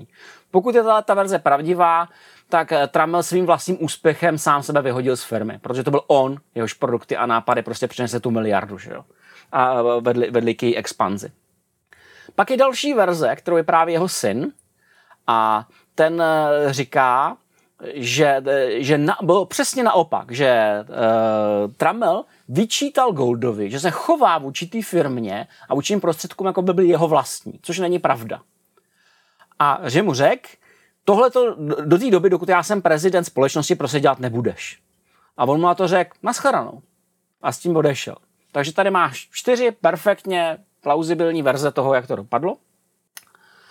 Nicméně to, co se, to, co se eh, stalo, bylo to, že odešel a on to sám říká, že si vzal první dovolenou za tu celou tu dobu, kdy pracoval a chtěl obl- obletět celý svět nebo objet celý svět s rodinou. Což se mu úplně nepovedlo, protože do, pě- do pěti měsíců uh, byl v procesu nákupu firmy Atari, což je taky velice jako komplikovaná věc. A on sám to říká, že se prostě zbalil a rovnou odjel a jel někam pryč, což nedává žádný smysl, eh, jak se řekne později. Ale musíme se ještě pozastavit o jedné důležité věci, a to je ta, jak to bylo s Amigou. Protože eh, ten moment, kdy se rozpadlo partnerství mezi Tramelem a Goldem, byla vyhlášená totální válka. Eh, Byla vyhlášená totální válka takovým stylem, že Commodore Magazine měl zakázáno zmiňovat Jacka Tremila na to, že ho pak někde citovat. Prostě ho vymazali z historie. A on je nesnášel taky, a to právě kvůli Amize. Uh, Amigu každý zná, je to velice důležitý počítač. To, co je zajímavé, je, že nevznikl ani v Atari, ani v Commodore. Byl vyvíjen uh, Amiga Corporation a vznikal jako takzvaný projekt Lor- Lorraine. A oni s tím jako obcházeli potenciální partnery, ale měli ten problém, že ten probe- projekt byl velice složitý a chyběly jim peníze na to, aby to dodělali. A tak eh, chodili za jedním, za druhým, všichni na to kašlali, nikdo neměl zájem, až jim Atari nabídlo, že jim dá půl milionu dolarů eh, výměnou za to, že pokud se jim nepodaří zaplatit eh, ty peníze zpátky, tak oni získají práva na jejich technologii. A tohle jako ty lidi z Amigy jako docela vyděsilo, protože získali pocit, že možná od nich chtějí jenom tu technologii, ale že prostě budou čekat, až ta technologie spadne do rukou. A tak se snažili najít nějaký jiný řešení. A to jiný řešení skutečně našli, protože uh, přesně v okamžiku, kdy Tramel kupoval Atari, tak eh, při prohledávání těch asetů zjistili, že mají tady tuhle, tady tato půjčku, kterou jim buď to musí vrátit, ale mají technologii. A zřejmě se tak trochu jako těšili na to, eh, že tu technologii dostanou. Nicméně Commodore to zjistil a začal se zajímat o tu technologii kolem Amigy. A v tu chvíli jim začal Tremel vyhrožovat, ať ho ani nenapadne prostě do toho zasáhnout, že to je jeho díl, že to prostě patří jeho firmě. Na což Commodore reagoval tak, že jim ty prachy dal, vykoupil je, doslova několik dní předtím, než to měl expirovat ten option a tím se Amiga stala součástí Commodore. Se všema právama, se všema technologiemi. Načež teda Tremel okamžitě zažaloval a tak dále, což je jako opravdu jako crazy. A, tohle to celé jako stihnul udělat v podstatě během té doby se vrátil z dovolený. To je totiž to strašně divný. Uh, jak jsme si prostě řekli, uh, 13. ledna opustil firmu, odjel na dovolenou. Představ si, že jsi na dovolený, jo? Prostě chceš během roku obět prostě celý svět. Aha. A nějak tě jako napadne 17. května 84, jestli založíš novou firmu na té dovolený. Takže on se jako založil tu firmu, která se jmenovala Tramel Technology a už zřejmě v té době začal vyjednávat s Warnerama, protože v té chvíli se řítil, padal k zemi uh, biznis eh, s videohrama a s automatama. Ne, nemám to úplně potvrzeně všech zdrojů, ale zdá se, že eh, Warner Communication začaly hodně panikařit protože eh, v tu chvíli Atari ztrácelo, jako celý ten gigant, ztrácel až 2 miliony dolarů denně. Což je, což jako podle mě možná jako přehnaný prostě, nicméně eh, oni spanikařili, eh, protože pochopili, že oni jako Warneri neumějí, nerozumějí tomu videobiznisu, neumějí s nic udělat. A tak oslovili Tremela, jestli by s tím jako něco neudělal. A jejich první, první motivace bylo, aby to krvácení skončilo, protože když jako tvoje pobočka krvácí dostatečně intenzivně, máš dvě možnosti. Buď to se jí zbavíš, anebo umřeš. Vykrvácí ten zbytek. Hmm. No, takže oni s ním jako začali jednat a e, 2. července 84 došlo k dílu. Tam je několik popisů, jak ten díl vypadal. Ten nejvěrohodnější je právě z, z toho dokumentu od toho, od toho pána, jak jsem říkal, a ten dokonce našel, našel definici toho, co vlastně se stalo. Takže Tremel Technology uzavřela smlouvu s Warnerem, která se týkala toho, že Tremel Technology získá exkluzivní práva na všechny intelektuální vlastnictví Atari, včetně trademarku, dostanou jich výrobní závod na Tajvanu, dostanou nějaký další výrobní závod v Americe, dostanou kompletní eh, zásoby zboží, což je 100 tisíc počítačů a, konzolí a další periferie, které k tomu patří, včetně těch, které už jsou ve výrobě, včetně těch jako production runů. Potom dostanou 300 eh, milionů v pohledávkách, protože Atari mělo 300 milionů v nevymahatelných pohledávkách, to, to co jí dostanou. Potom dostanou option, pětiletý option na to, jestli můžou koupit milion akcí od Warnerů za 22 dolarů za, za akci. A na druhou stranu taky dostanou 140 milionů v dluzích nad, s 13% úrokem a dalších 100 milionů e, v dluzích na 9% úroku. To je celkem 240 milionů v dluzích, kterých se v tom okamžiku prostě ta druhá strana zbaví. A za to eh, Warnerové získají 32% podíl, což je 14 milionů 300 eh, tisíc akcí v, eh, v Tremel Technology za 2 dolary 8 centů za akci. Takže se jako vyměnili peníze a když to jako spočítali analytici z Wall Street Journal, protože tohle já počítat ne, neumím, to už si nepamatuju, jak se to celé dělá, tak, tak říkal, že v podstatě došlo, došlo k tomu, že při té výměně majetku Tremel dal 150 milionů dolarů a za to získal 325 milionů v aktivech. Což je jako docela jako dobrý. A Warneri se zbavili toho problému, který vysí na noze prostě. A včetně toho, že on dostal i všechny ty pobočky, které tomu patřily a tak dále a tak dále a tak dále. Nicméně, první věc, kterou musel udělat, že musel zastavit to krvácení. Takže vstoupil do Atari a udělal to, co dělal vždycky. První výměna managementu. Všechny vyházel prostě. Zlikvidoval většinu z 80 poboček, vyprodal, co bylo ve skladech, zlevnili výrobu, eh, nahradil drahý dodavatele komponent za levný dodavatele komponent, čehož si všimli ataristi, kteří konstatují, že třeba 800 XLK z, 80, eh, z 82. jsou kvalitně udělaný, zatímco ty XE, které přišly později, jsou šity a nedají se na to ani připájet paměti a tak dále. A teď v tuhle tu chvíli nasadil všechny svý syny do společnosti. Takže jsem fungoval jako jeho pravá ruka s tím, že měl to později stát ředitelem Atari. Eh, Leonard dostal za úkol řídit in-house vývoj softwaru a Gary, protože dělal o Lynche, dostal za úkol vymáhat ty pohledávky. Prostě tam hodil celý ten svůj klan a oni se do toho pustili. A on sám se pustil do obrovských vyhlášení. Eh, první bylo, že v Atari Antic Magazine v roce 85 doslova vyhlásil válku s Commodorem a prostě řekl, vždycky, když, když mám o nějakém pochybnosti, koukám se na, na, na Petna, na ten film Petn, a věřím tomu, že takhle se to má dělat prostě. Nic nevyhrajete na svých prdeli prostě. Nikdo na vás nebude čekat. Musíte mít lepší vybavení, musíte chtít vyhrát a ne, nemůžete čekat, až vám to někdo řekne. Musíte to prostě udělat. Takže prostě oznámil že vysoký cíle na prodeje, že prodá půl milionu Atari XT, když dostane Atari do černých eh, během dvou let v podstatě eh, že chce mít v roce 85 miliardů dolarů v prodejích, oznámil další počítače a tak dále. Oznámil 16-bitový počítač a 32-bitový počítač. A jak všichni víme, eh, tak mu jako vyklouzla ta Amiga, že jo, prostě, kterou jako mohl dostat s těma technologiemi. A tak místo toho nechal urychleně navrhnout Atari ST, což lidi kolem Amigy konstatovali s posměchem, jakože udělal velmi špatně navržený Unixový terminál. A takhle se to jako prodávalo. No, buď jak buď, situace se začala komplikovat, protože nejdřív oznámil, že to bude prodávat přes klasický retail, jako vždycky, Potom jako přešel s tím, že to jako nejde, takže to bude právě specializovaný obchody, protože za ním přišli lidi z retailu a říkají, hele, my máme fakt problém, že nám tady prodavačka, která tady prodává zeleninu, má vysvětlit zákazníkovi, proč si má koupit počítač za 800 dolarů. To prostě nejde, ona to neumí. Jako. Takže tedy to bude prodávat přes počítačové obchody a nakonec se rozhodl, že to bude napůl. A jemu se v tu chvíli podařilo nasvat vlastně úplně všechny. A navíc si taky ty obchody jako vzpomněli, jaký to vlastně bylo, že jo, za něj. Tak já jsem, já jsem všema prostě jako vyjížděl prostě. No a v té době už se objevily kritické analýzy, takže jsem četl kritický článek, který konstatoval, že nemá žádný peníze, musí něco dostat ven.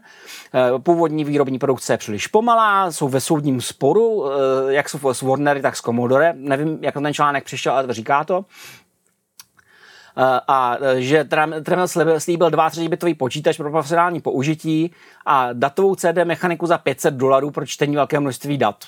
Což teda nakonec schrnul ten autor slovy, že mm, mm, pan Tremel je jako těžká váha a že vzácně se mu stává to, že dodá no, co slíbil, ale vždycky jako něco dodal, tak uvidíme, jak to dopadne. No, tak minimálně víme, že ta mechanika byla totálně výprver, že, že prostě nikdy nevznikla. Takže dostáváme se do situace, kdy vzniklo Atari, Atari ST, který my tady vnímáme jako úspěšný primárně, protože jsme v Evropě. Atari jako opravdu byl úspěšný. Ale situace v Americe byla úplně jiná. On všem sliboval všechno, že to bude úplně super, prostě to bude, mít CPM 86 a, a takovéhle věci a že bude spousta softwaru a tak dále. Problém byl v tom, že Tremel vždycky považoval software za něco okrajového, za něco, co prostě udělá někdo jiný. No a v té době, když se jako řešilo, kolik vlastně vznikne software pro tady ST, se zeptali pana Billa Gatese, jak to jako bude s tím softwarem na Atari ST. A Bill Gates si vzpomněl, jak to bylo s Basicem, zářivě se usmál a říká, v tomto okamžiku nemáme vůbec žádné plány s žádným softwarem pro počítače Atari. Tududum tum. Přesně. To je přesně ono. Jako. A teď, teď opravdu to je jak v pohádce, kdy se ta zlá postava vrací kolem všech těch, tak který se prostě je, eh, po, něco udělal a oni tě kopnou do holeně, že jo, místo, aby tě pomohli. No. Takže on jako začal, co s tím jako budou dělat.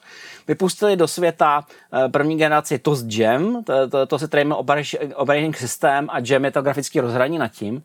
Ale protože zase bude měli žádný silný software house, tak jim trvalo strašlivě dlouho prostě tam cokoliv změnit. Takže to bylo jako hrozně rigidní. A, ale on se pořád jako chlubil, jako že to je strašně super prostě, že se mu to podařilo zlevnit, že se stavují tady na Tajvanu, takže jako dovezli americký díl, to je strašně zajímavý, že prostě dovezli americký díly přes moře, tam to smontovali, jak to přivezli zpátky, protože takhle to, ta montáž stála jen 2%.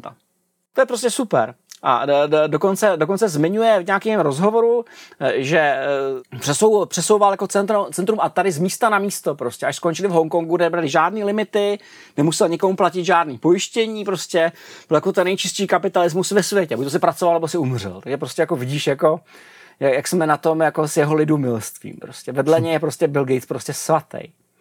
No a tam tak jako řešili, eh, proč vlastně na ty počítače jaké navrhli, protože oni vlastně neměli speciální čipy, tak tomu dávali aspoň dostat dost paměti. A on to tehdy komentoval slovy, když se stál 256 KB 30 dolarů a dneska jenom 4. A my víme, že ta situace taková nastane, protože máme křišťálovou kouli. A potom zase mluvil o tom, že prostě pro ně každý konkurent, zvlášť Apple, jo, to nikdy neopustilo. Prostě ta myšlenka, že bude souvisí, sou, sou, s Apple ho nikdy neopustila. A taky se vychloubal tím, jak se mu podařilo díky nižším cenám udržet Japonce mimo americký, mimo americký trh po celých sedm let. Že byl prostě hrdý na to, jako, že tam nepustil, protože on, jak měl s nima ten býv kvůli těm psacím strojům a těm sčítačkám a kalkulačkám, tak prostě bojoval dál a dál. Aha. Uh, mimochodem, uh, ještě jedna věc, na kterou jsem uh, zapomněl a kterou je třeba zmínit, on se pomstil i Texas Instruments.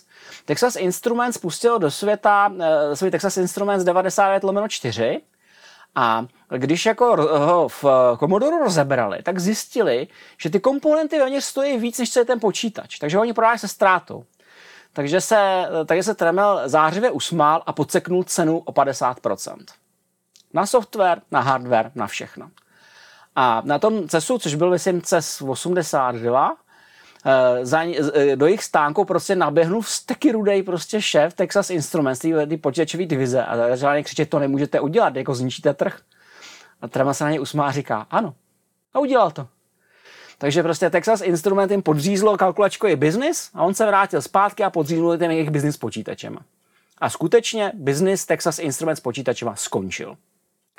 Takže prostě vidí, že jako pro ně to byla skutečně válka, jako, kde lítaly hlavy a ruce a nohy, ale lítalo to všema směrama, protože to, že se v podstatě rozhádal se všema, způsobilo, že měl obrovský problém najít jakýkoliv obchodní partnery. A když se ptali třeba člověka z jednoho řetězce, jak to bude s prodejem Atari SC, tak se, na ně, tak, tak se na ně podívá a říká, že vzhledem k předchozím zkušenostem s Tremelem je jejich zájem o Atari nula. Prostě nic. A oni skutečně ho ignorovali, což jako byl gigantický problém, tak oni se museli snažit prostě prodávat všema možnýma kanálama, protože všichni ty, který podkopnul, mu to začali vracet.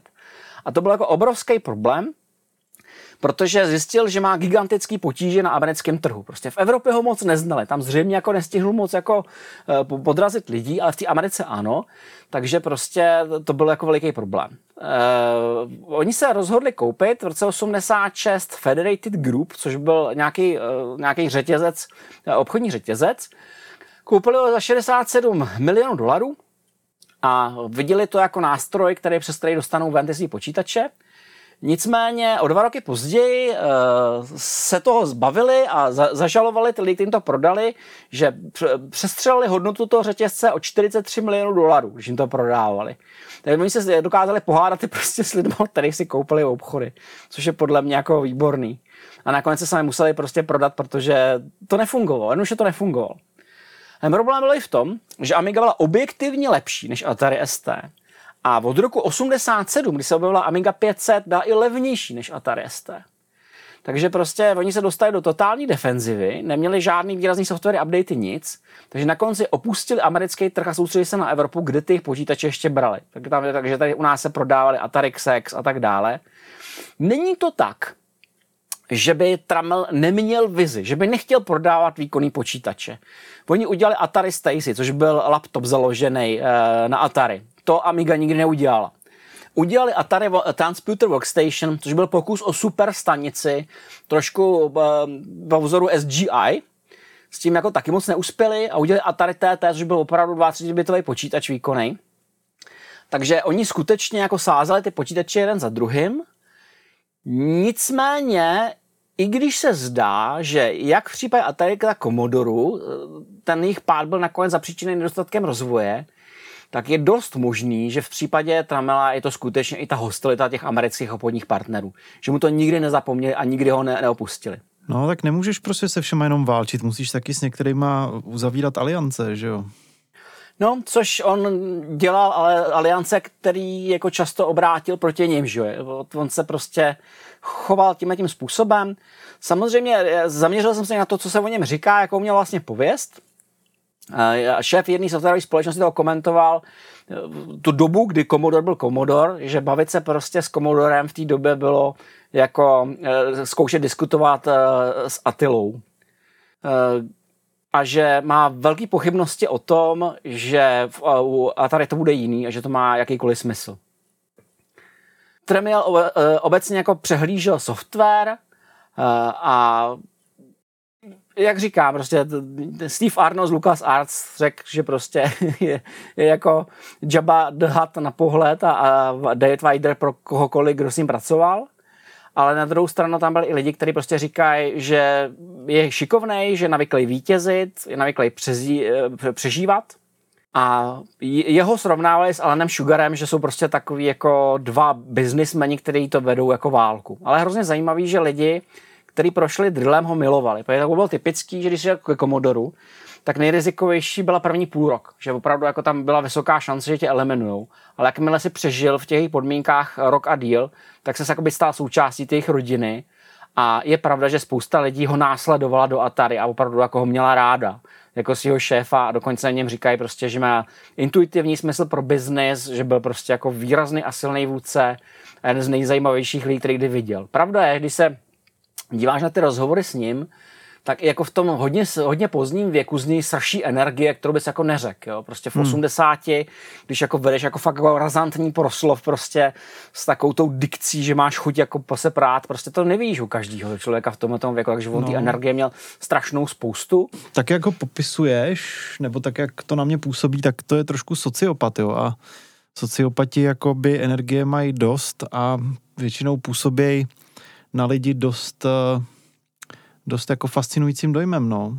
Soci, sociopati obvykle ale nemají ten, ten uh, ne, nemají racionální smysl. Oni jsou takový, jako že uvažují sami o sobě, ale on byl fakt kalkulativní. Jo? Byl prostě určitě měl potlačený, no, těžko říct, jako prostě. Hmm. Jako lidi, kteří patří do toho kruhu, kterým jako věřil, ty byly asi jako v pohodě, ale s lidma, se kterými se hádal, byl prostě jednoznačně dominantní a, a ta, tu svoji vizi si jako prosazoval a měl jako často jako výrazný instinkt a je na to hrdý. I když jako vidíš v těch pozdních rozhovorech, tak to není člověk, který by jako litoval toho, že ty věci udělal. Prostě on je prostě přesvědčený, jako, že to byla ta správná cesta.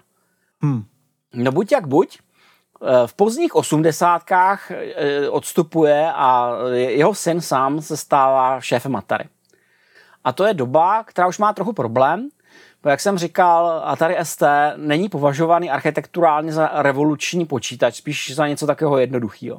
A trvalo docela dlouhou dobu, kdy se jako inkrementálně zlepšovalo a teprve v podstatě až Atari Falcon 030 jejich úplně poslední počítač představuje výrazný update. To je poprvé, poprvé že opustili 68000 a mají tam 68030 na 16 MHz, což je teda jako procesor zhruba srovnatelný s 386, něco na ten způsob. Má to digitální procesor Motorola 56000, eh, který se dal programovat všema možnýma způsobama, dokonce je to schopný předat MP3, můžeš můžeš ten čip prostě upravit, takže to je docela jako výkonný řešení. Měli tam pokročilý grafický procesor Vitel, který bylo teda složitý programovat, ale je, nabízí prý údajně velké možnosti. Eh, použil tam rozhraní IDE, mělo to vnitřní hard disk, mělo to možnost rozdělení SCSI, mělo to nový multitos, eh, Není to úplně 32 bitový vevnitř, ale je to jako veliký pokrok ale byl to docela drahý ten stroj a vyráběl se všeho všude jeden rok, protože se prodával většinou nadšencům. Hmm. Oni v té době už měli ten měli zásadní problém jako s tím marketingem a už jako rozhodně ten stroj jako nebyl určený eh, pro běžný uživatele a navíc běžný uživatel už v té době měli na, naprogramováno v hlavě, že počítače PC. Nějaká 386 SX, něco takového, že no, prostě no, to je něco na ten způsob. Oni pracovali i na Falconu 040, a ten prototyp byl zrušený. Eh, v roce 1995 od nich odkoupila firma Sealab práva na Falcon, na jejich technologie a skutečně vyráběli dva počítače. Jeden vypadá jako ten původní, akorát je otištěný Sealab A ten druhý verze MK2 je opravená. Opravili tam chyby, které byly v té první a upravili ho hlavně po práci s Audiem, údajně v podobě reku, ale ten jsem teda neviděl. V té době Jack Tramiel už je mimo a věnuje se hlavně charitativní činnosti. Spolu založil United States Holocaust Memorial Museum, a, ale v té době už uh, se taky začaly stahovat mraky nad nima. Uh, v roce 1993 Atari přestává vyrábět počítače a sází už jenom na konzole. Pantera, Pantera odepíšou. Flare Technology jim vyvíjel dvě konzoly, první měla weby Panther, to zrušili a nechali si vyrobit jenom Atari Jaguar, což byla uh, konzole označovaná jako první 64 bitová, což jako není úplně pravda, protože on bas má šířku 64 bitů, má to dva RISC procesory, které se jmenují Tom a Jerry, což je hrozně vtipný. A navíc ještě, ještě Motorola 68000 a oni to pustili do světa a doufali, že to chytne. Eh, fundamentální chyba, kterou udělali, číslo jedna, bylo, že to bylo založeno na cartridgech. Cartridge jsou výrobně drahý a obvykle uh, potřebuješ mít velmi dobrý vztahy s vývojářem, protože je riziko vyrábět cartridge, musíš je navyrábět předem. Je to mnohem dražší, než vyrábět CDčka. A to jim došlo poměrně pozdě, a pokusili se proto udělat ještě CD mechaniku, aby se ukázali všichni ostatní, kromě Nintendo, vsadili na, na CD mechaniku a že to bylo zřejmě úspěšnější. Eh, když se díváme na ty celkové součty, tak podle Wikipedie se prodalo jenom čtvrt milionu Jaguárů a měli jenom 50 Hz, což je jako docela špatný. Když se dívám do těch starších zdrojů, tak jsem zjistil, že tam vádí méně než 2 miliony konzolí, takže zřejmě ten ohled byl možná ještě nadsazený. No, buď jak buď, eh, Jaguar nedopadl nějak úspěšně, Eh, když tady odkoupilo ty asety, eh, když Hasbro odkoupilo asety Atari, tak kompletně uvolnili všechny patenty na Jaguara a ten dneska open platform. Takže proto stále vznikají hry, teoreticky se jako mm, dá vyrábět. V roce 1995 eh, začalo Atari začínat zavírat zahraniční pobočky.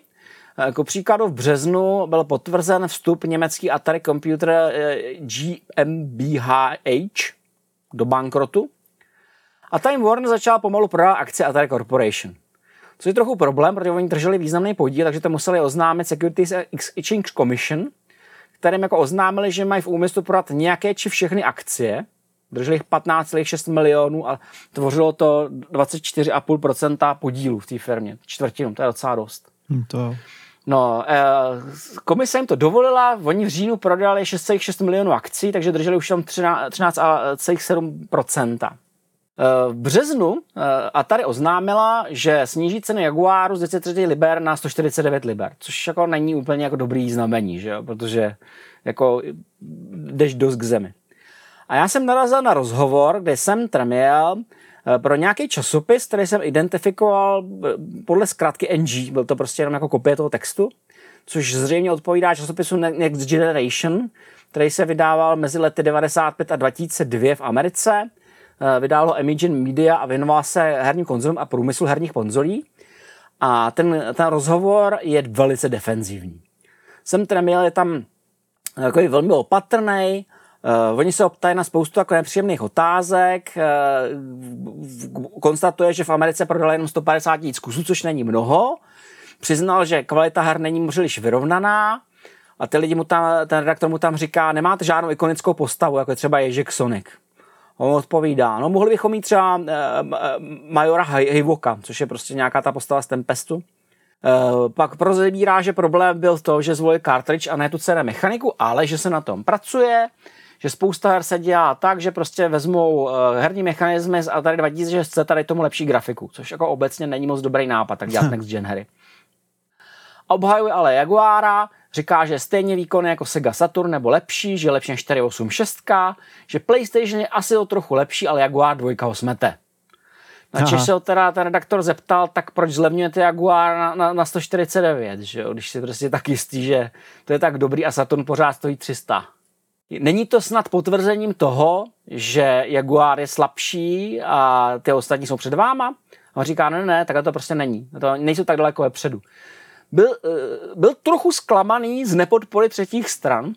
To je to, co se ti vrací prostě. No, jasně. Prostě na tebe kašlou.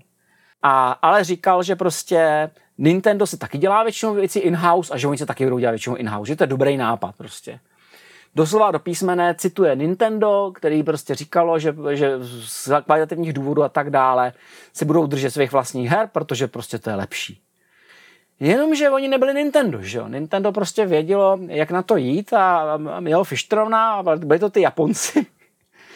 No a přiblížil se konec roku 1995 a najednou nám se z toho vytvořila čistá ztráta 49,6 milionů dolarů. Hmm. Z toho jenom poslední kvartál dělal 27,7 milionů dolarů, což je problém. 14. prosince 95 se Jack Tremiel a Sam Tremiel setkali s Jugi Tandonem a diskutovali, to, že Atari investuje do JTS s tím, že by se jako Jack Tremiel stal ředitelem JTS. Druhý den dostal Sam Tremiel, cituji, mírný infarkt. Údajně byl jenom jako dva, eh, dva dny prostě v nemocnici, nicméně bylo jako jasný, že toho je na něj moc, podle všeho. Takže Jack Tremiel převzal tu roli, roli šéfa po něm a podle všeho už v tom momentě začal připravovat fúzi. Když se dělá na ty data, tak to vypadá tak, že to prostě byla jasná příprava na fúzi. Oni vyhráli několik soudních patentových sporů, dostali prachy, ale v té době už neměli žádný vlastní produkty připravené na vydání. 2. ledna 96 založili Atari Interactive, čímž off-spinovali uh, intelektuální know-how do softwarové divize, aby mohli vyrábět dál ty své hry pro PC. A 13. února 96, což je vlastně o měsíc později, Jack Tremiel efektivně prodal Atari Jugi Tandon Softwareu formou reverse merger, což jak jsem teda jako pochopil z popisu, vypadalo tak, že Atari dalo 25 milionů dolarů GTS a tím se obě dvě firmy spojily a konzolidovaly se prostě jejich pohledávky a, a asety. A Jack Tremiel se stal součástí jejich boardu, ale ne na moc dlouhou dobu teda. Ještě ten samý rok skončil. Pojednalo e, se o tom, že Atari jako brand bude stále existovat, bude se pohybovat v oblasti zábavy. Nicméně 30. E, července 1996 byla akvice dokončena a tím Atari zaniklo jako firma. Zůstal to jenom jako brand. V roce 96 měl prostě hodil definitivně ručník do ringu a odešel do důchodu. Přestěhoval se do Monte Sereno v Kalifornii, kde se věnoval prostému životu e, stále milionáře se dvěma Rolls Royce v garáži. Chudák. E, ale další příběhy Atari jako nebyly úplně radostný, e, protože 13. března 1998 JTS odprodalo všechny asety po Atari Hasbro. Hasbro Interactive je koupilo za 5 milionů dolarů. Ale to nepřineslo ani štěstí Hasbro, protože 29. ledna 2001 bylo Hasbro Interactive odprodáno Infogrames. Takže vlastně zůstalo z toho jenom Atari Interactive, který drží ty trademarky. A ta dalších aktivita už byla taková velice sporadická. V roce 2003 se objevila konzole Atari Flashback, která nestála za moc. V roce 2017 oznámili Atari VCS, což je konzole, která na, na, postavená Eh, na Ryzenu 3 2200U, což je dvojádrový, eh, dvojádrový procesor s integrovanou Vegou, takže nic moc. Je to určený pro retrohry a pro streaming a založený na Linuxu a má to stát 399 dolarů. Ten, eh, původně už to mělo být v roce 2017, to se neobjevilo. Dnes stále to ještě ve stavu pre-order a plánovaný release konzole je na 1. března 2021, prý kvůli covidu tvrdili, že už mají vyrobených 500 kusů, 10 000 kusů mají rozdal backroom, ale při téhle ceně, když se dívám jako na Xbox Series S, No. Za, za pár korun, které jako mnohonásobně výkonnější, nebo, a, nebo PlayStation 5, nebo tak, tak si myslím, že to bude teď těžké volání po sentimentu prostě a to v podstatě jako dáváš peníze za něco, co ani nebudeš hrát. O tom jsem přesvědčený. Že no, prostě, no, to si možná že, ani Retronation nekoupí. No, já jsem to tady prostě okomentoval slovy, tohle bude zase průser jak prase, zase. Protože to se jako opakovalo v těch posledních fázích. A tady skutečně vydávalo nějaký hry, já jsem dostal do ruky, byly to jako předělávky klasik jako Pong ve 3D a tak. A nedalo se to skoro hrát prostě. Hmm. A dneska, když se díváš na ty tituly, které drží Atari Games, tak mají třeba Blood Fresh Supply, Missile Command, Roller Coaster Tycoon, který podle mě něco stojí, nebo takzvaný Flashback Classics, to jsou předělávky prostě těch starých hry. Tremiel potom ještě dělal nějaký rozhovory, nicméně zemřel 8. dubna 2012 věku 83 let na srdeční selhání. A teďka přichází otázka, kdo to vlastně byl, co to bylo za člověka a co se kolem něj přesně dělo. Uh, máme poměrně dobrou představu o tom, co se dělalo za Atari, ale poměrně špatnou představu o tom, co se dělo za raného Commodoru, zvláště za té doby, kdy chodil po Kanadě a půjčoval si od, od společností, které brali peníze od mafiánů. Eh, Commodore byl vyšetřovaný, ale nikdy nebyl odsouzený, takže prostě asi si fakt jenom něco půjčili, ale ten samotný eh, fakt, že to udělali, znamenalo, že byli zoufalí, že prostě nebyl nikdo jiný, kdo by jim půjčil což je jako docela divný, a nebo si někdo všimnul toho, jakých dělá kšefty. To je upřímně řečeno, když jako přesuneš svou firmu o zemi vedle, abys dovážel jako z nepřátelského komunistického bloku věci, které budeš potom prodávat, což je jako zakázaný, tak možná si ty oficiální bankovní instituce řeknou, jako, že v tom jako nechtějí být namočený. Když, možná ne ty dnešní, že? ty už jako dělají jako kšefty prostě s mafiánama rovnou a tak dále. Eh, ale buď jak buď, eh, spousta těch věcí jako zmizela, nebo se o nich nemluví, je to jako vyretušovaný Photoshopem, eh, o, o té holokaustové minulosti se moc nemluví, o těch počátcích se moc nemluví a pokud jde o rozpad, o rozpad vztahu s Goldem a ukončení jeho kariéry u Komodoru, tak je tam mm, čtyři, čtyři varianty jako plauzibilní, co se mohlo stát. Názory jsou velice různorodý, většina fanoušků ho miluje, spousta lidí, kteří pro něj dělali, ho milují, jiný ho nesnášejí, nemají pro něj jediného dobrýho slova.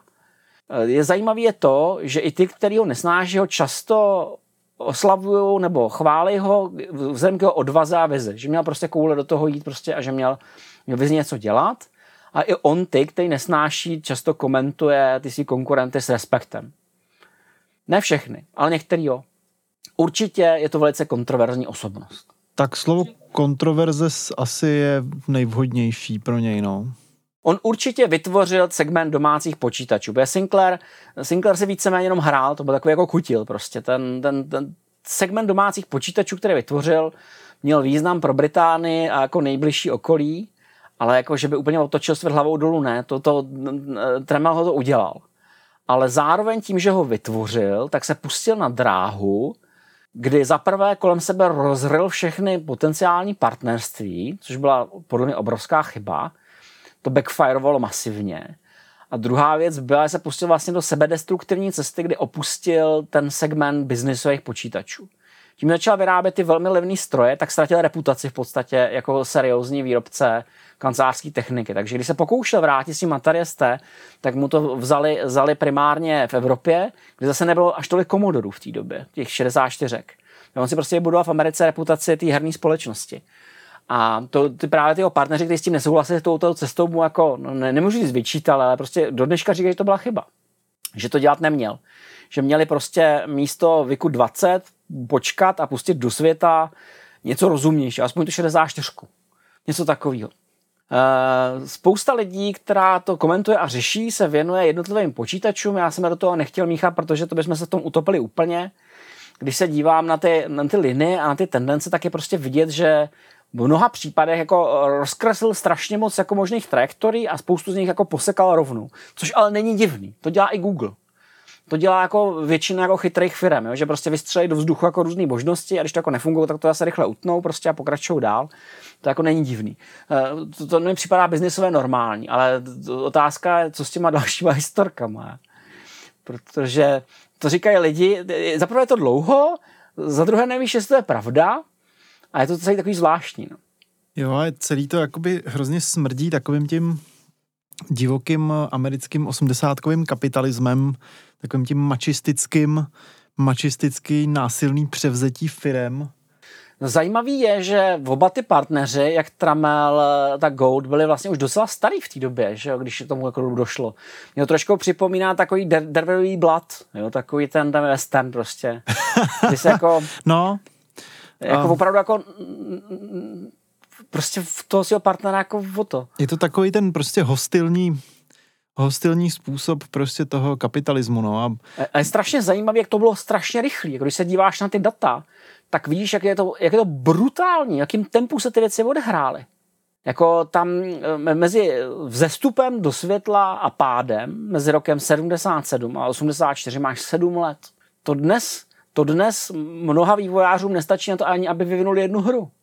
No, je pravda, že dnes i ty, takhle, jo, dneska jsme v trošku jiném prostředí, kdy ty velké technologické firmy jsou jich vlastně pár a cokoliv se začne dít zajímavého, tak jako koupěj, že jo. A to v těch 80. letech asi tak úplně nebylo, protože... No, jako oni, oni kupovali taky, ale upřímně řečeno tady je jako jeden gigantický problém, že jo? Protože takový ty pdižvíci, prostě, kteří byli odkoupeni pro svou technologii, o těch se skoro nemluví. Jako spousta lidí si myslí, že Amigu vyvinul Commodore. Ne, nevyvinul. Oni koupili. Um, Atari, uh, Atari uh, eh, PC, takový to do kapsy, který se hrál i v Terminátorovi, nevyvinulo Atari, toho koupili. Atari Lynx nevyvinulo Atari, koupili ho. Uh, Panther, Jaguar, nevyvinul ho, koupili ho. Hmm. Ale prostě, protože už je to daleko a osudy, osudy těch jako zakladatelů nikoho nezajímají, tak prostě už o nich nikdo neví. Jo. No, každopádně se dokázali teda prosadit uh, jako jednička na trhu rychlejš než prostě dnešní technologické firmy. A dneska hlavně to, ty technologické firmy jsou spíš softwarový než hardwarový, teda mi přijde. Ano. Jo. Tady, tady, já jsem o tom přemýšlel a podle mě možná největší problém vůbec je, že on fakt rozbil všechny potenciální partnershipy, který měl. Jako, když jako, když jako obereš někoho a ty ostatní necháš žít, tak prostě aspoň máš k komu se vrátit, jo, ale prostě když rozbiješ ty vztahy, tak je to velký problém. To je dneska, že jo, z Warner Brothers, který jako prostě oznámili, že svý blockbustery pustí i, i, do, i do streamu. A kinařovou hrůzou, že jo. No. Protože oni rozbíjejí ten dlouhodobý mechanismus, na který byli všichni navyklí. A to podle mě backfireuje vždycky. Protože i kdyby to přežili a ty kina třeba padly, tak už je prostě nebudou mít. No, tak hlavně koho zajímají, eh, koho zajímají Avengerský filmy, že jo. Ale chápu myšlenku, Uh, myslím si, že to je právě problém toho, jak jsem říkal, že to je takový ten osmdesátkový mačistický uh, styl podnikání, kdy, kdy ty to celý vnímáš jako válku, jo, a, a, a díváš se na to jako na tehdejší pohled na evoluci, která byla já, vítězství já nejsilnějšího. Mám, já u mám právě tu velkou otázku, jako protože uh, i ten jeho syn, ten Leonard, prostě říkal, že mu otec často říkal větu, ještě nejsem připraven zemřít.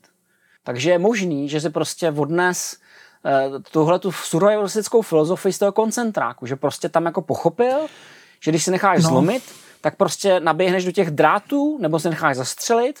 A druhá možnost je, že budeš každý den bojovat o přežití. No. Takže on si to před, od sebou odnes jako myšlenku. To je další věc, protože tyhle ty přeživší holokaustu, který, eh, nebo přeživší těch koncentračních táborů, protože většina holokaustu se odehrála v Bělorusku a na Ukrajině, kde prostě postříleli židy za vesnicí a zahrabali je hlínou, jo.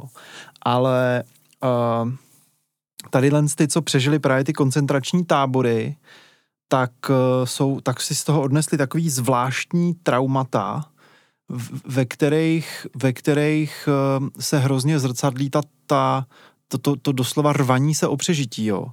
Já bych no je každému... zajímavý, že každý si to odnes jinak. Jako my, jsme měli, my jsme měli mm, známýho pána, který jako byl v koncentráku a ten o tom nikdy nemluvil. Když se ho zeptá, prostě nikdy o tom nemluvil, jako by se ta prostě věc nestala, jako je úplně vytěsnil. No. Jsou lidi, kteří si odnesli uh, deprese, jsou lidi, kteří si odnesli stud za to, že přežili.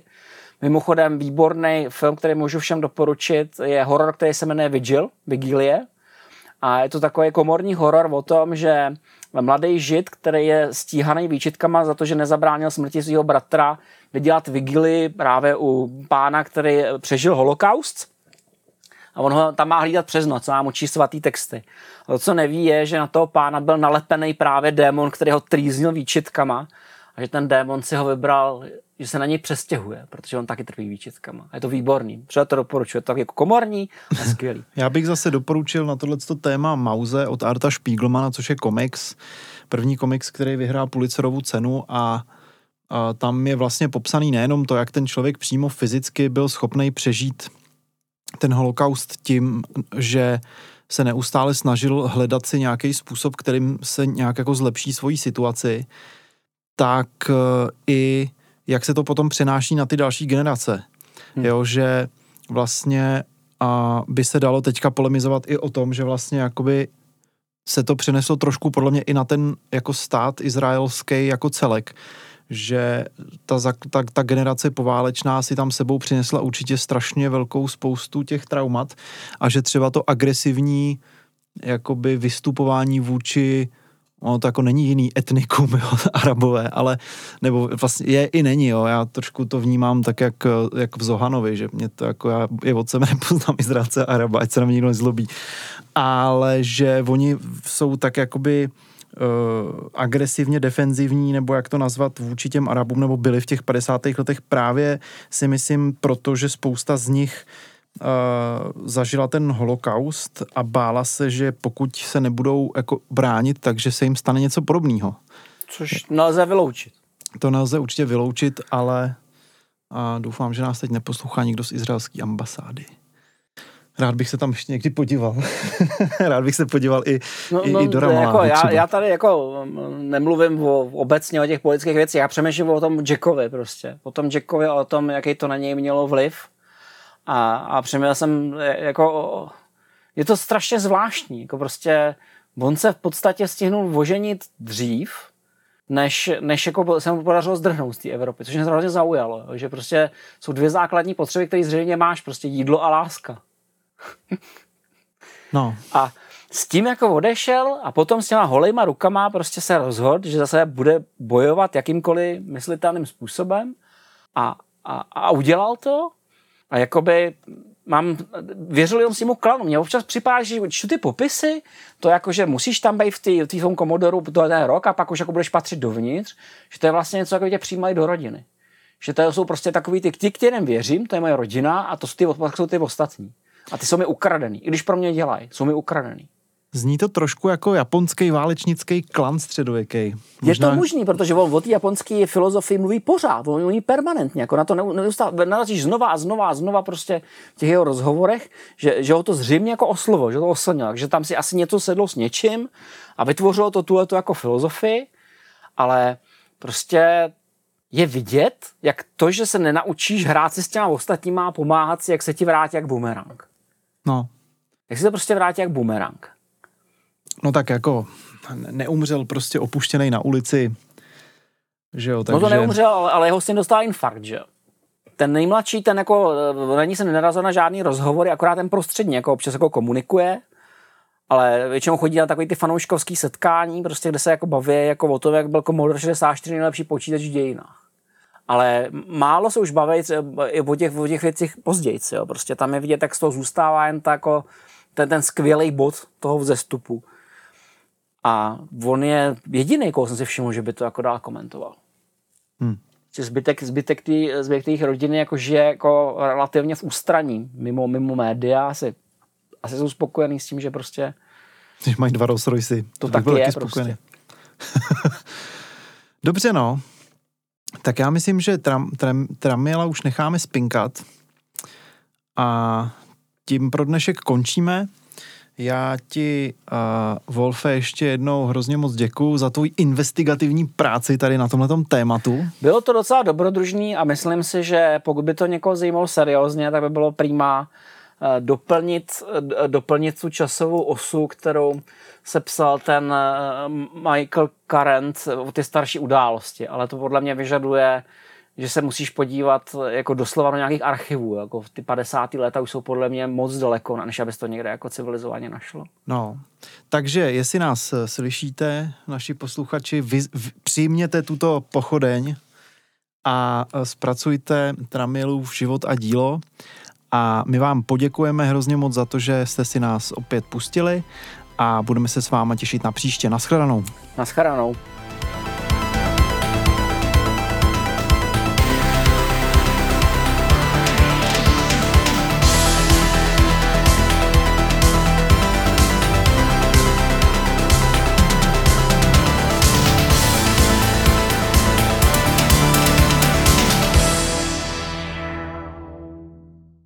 Nahrávání podcastu Retronation a tvorbu dalšího obsahu můžete podpořit na retronation.cz.